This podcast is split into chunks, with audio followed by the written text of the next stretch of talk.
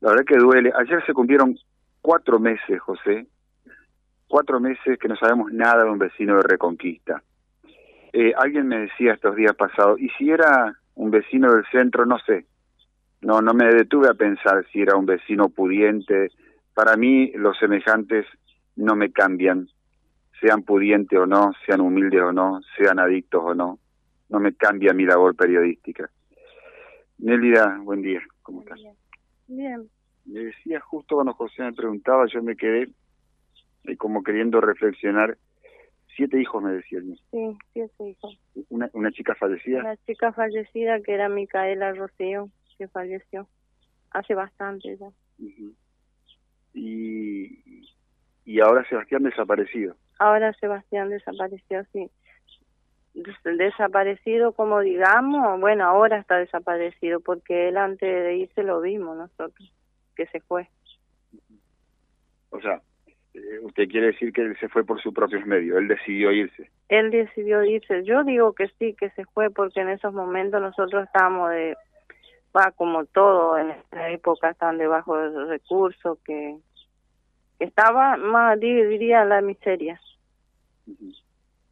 Y yo digo que él no aguantó más porque él tenía su adicción, todas esas cosas que de consumir y no tenía dinero para eso. Porque él andaba aquí para allá como desesperado andaba él. De todos modos, él se había ido a Rosario un par de veces antes. Durante Sí. la pandemia estuvo en Rosario. Sí estuvo durante la pandemia, toda la pandemia estuvo allá. Me lo trajeron asistentes sociales acá. Ujú. ¿En ese momento usted habían hecho denuncia también o no? Eh, no, porque él a las dos semanas que él se fue llamó, porque él miraba los celulares con los amigos y encontraba la foto de las hermanas y, y ahí mandaba el mensaje o llamaba, todas esas cosas.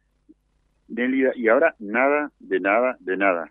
No, nada, nada, nada. De que se fue esa noche hasta hoy nada. Yo no sé si usted maneja algunas versiones del barrio. Yo estoy hablando con bastante gente del barrio y dos o tres personas que me decían, Silvio, hay que hay que ver algunas familias del barrio relacionadas al- a la droga que, que pueden tener algo que ver porque, porque lo vieron ahí en las últimas horas antes de que él se vaya, digamos. ¿A usted le llegó esa versión de fiscalía, la policía, alguien le dijo algo o no? Eh, no. En fiscalía sí me dijeron que puede ser que él estaba involucrado con, con los narcos, decía. Pero yo no sé, no entiendo, porque él, él se iba todos los días a la catedral a pedir limosna y no creo que le va a alcanzar para eso. Sí, que consumía, sí, y, y alcohol, se alcoholizaba también. ¿Y problemas así de pelea, alguna alguna alguna deuda pendiente con, con, con alguien particular del barrio no? ¿Deuda de qué? No, no, no, de, de alguna pelea previa, de, de alguna bronca que hubiera. Él siempre tenía problemas acá en el barrio, siempre, porque él tomaba y empezaba a salir a buscar problemas. Él me venía, quedaba a dormir por las calles, me venían a buscar y me iba a buscarlo yo. Él siempre tenía problemas. Eso nos dijeron los vecinos, ¿no?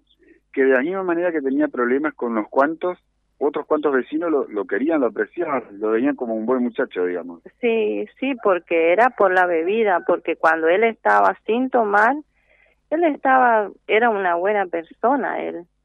Sola, él se perdía porque yo le decía a él y él me decía, ¿cuándo, mami? Me decía así, yo no hice nada. Yo le decía, vos estabas tomado, por eso no sabes. ¿A qué edad empezó con esto del- de las adicciones? Y él me había dicho a los 15 años que le dieron unos chicos, dijo que él estaba sentado en la plaza y vinieron unos chicos y quedaron con él y dijo que estaban fumando. Primero pienso que haber sido eso que le llaman el paso, no sé. Y después él dice que él se quedó dormido y cuando él se despertó ya no había más nadie. Cuántas historias parecidas. Y ahí ya no iba a la escuela. Eh, no, no iba más. No, no se fue más. Porque él se fue a San Martín y después se fue a Barrio Las Flores. Y ahí terminó la escuela él, pero no aprendió a leer, no aprendió nada. O sea que él no sabe nada, él tiene una discapacidad, no es mucha la que tiene, pero tiene. Y usted le habla, lógicamente que, lo entiende, él responde. Sí, él, él me entiende un rato y después ya es como que se olvidó todo. Imaginemos que está en ese rato, ¿qué le diría a su hijo si la está escuchando? Y bueno, que me hubiese avisado si él se quería ir, que me hubiese dicho, porque ahora estamos buscándole desesperado nosotros. Eh, yo no, no duermo casi la noche. Yo ayer estuve enferma. Cuando no le dejaba esa más tú. Porque yo tengo muchos problemas. Yo soy diabética. Yo tengo colesterol. Yo tengo la presión. Todas esas cosas. Yo ya no aguanto más a veces. Hasta pensé en pastillarme. Pero la gente me habla, me dice que espere, que él va a volver, porque si no, yo lo hago no debe perder la esperanza y hay gente que la está apoyando, que la está sosteniendo. Sí, hay mucha gente que me apoya, que me hablan, porque si no, no sé, no estaría más yo acá. Porque es desesperante, desesperante, que pasen los días y vos no sabes nada de tu hijo. ¿Tanto la policía le informa, le cuenta algo, fiscalía, la llaman, le dicen? Eh, no, no lo llaman. Ahora no lo dicen nada. Lo único que no piden video. Yo no sé para qué quieren video si no hacen nada. ¿Video de cuando él estaba con ustedes? No, porque mi hija hizo un video, pero no sé qué pasó. Ah, video pidiendo por el paradero que hizo Andrea, que hizo Andrea. Andrea hizo, pero ahora le piden otro. Y yo no sé por qué le piden otro si ellos no hacen nada. Ellos están yo digo que me dicen mucho que necesitan tener dinero para calentarle la mano para que ellos salgan, porque si no, no hacen nada. Vamos a sumar a José, que está en estudios.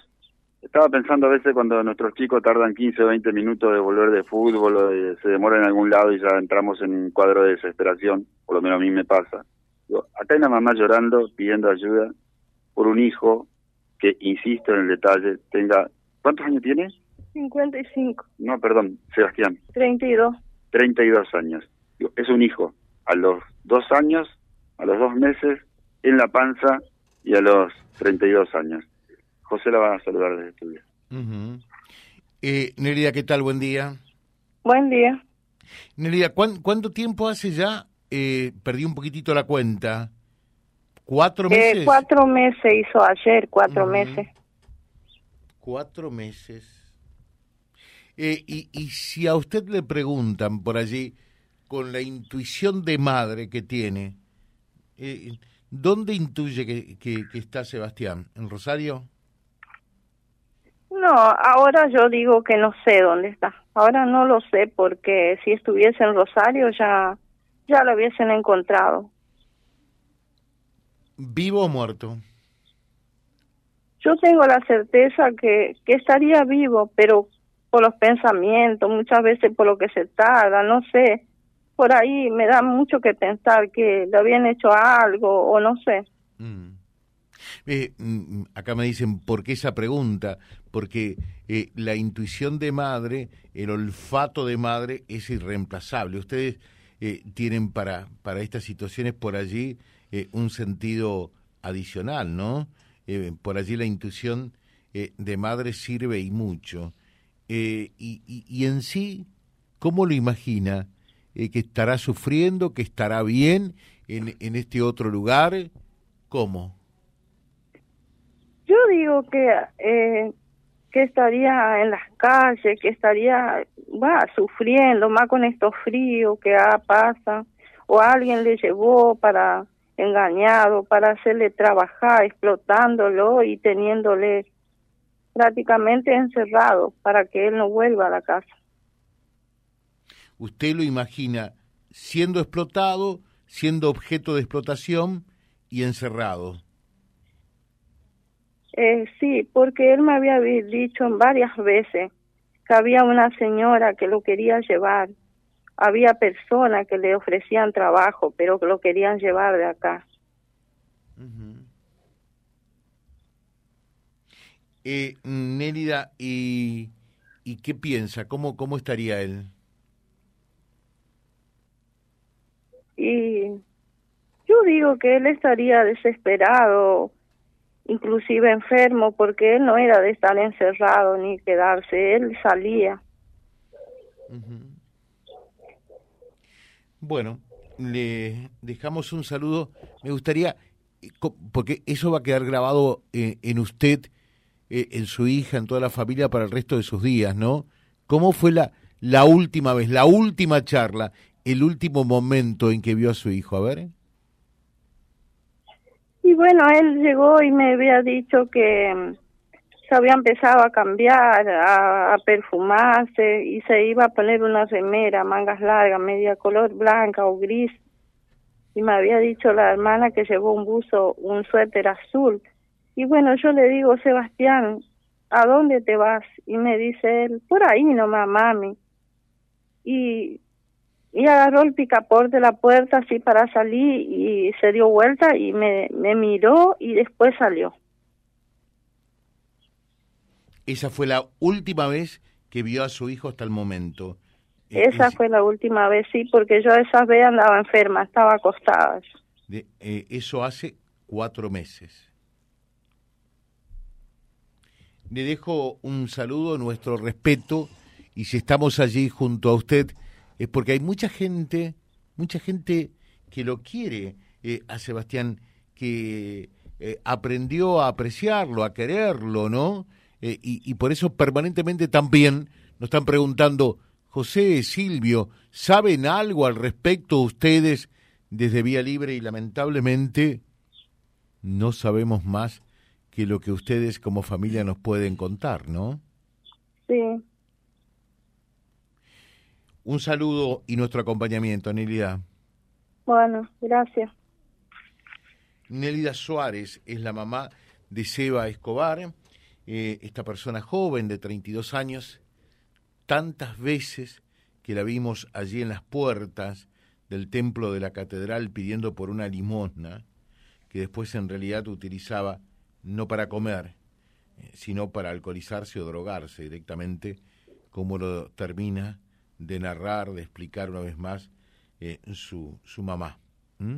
Que creo, Silvio, eh, es la primera vez que Nelly habla con nosotros o ya habló en una oportunidad, una sola, ¿no? La, la, segunda vez, pero la primera vez fue fue muy poco lo que pudo hablar. Siempre el, pilar es, es, Andrea, que por estos días no está acá en la casa, eh, porque hay un familiar que está enfermo y ella lo está cuidando. Pero sí, es la segunda vez, pero en aquella primera ocasión, la verdad que Nelida fue muy poco lo que nos había dicho. Gracias, Silvio. Gracias. Eh, Nérida Suárez, entonces, 55 años. Eh, su rostro lo vamos a poder eh, tener también en vialibre.ar. Replicamos esto rápidamente en nuestro diario digital www.vialibre.ar, nuestra página en la web, en Facebook, Instagram y YouTube. Vía Libre Reconquista. Vía Libre. Más y mejor comunicados.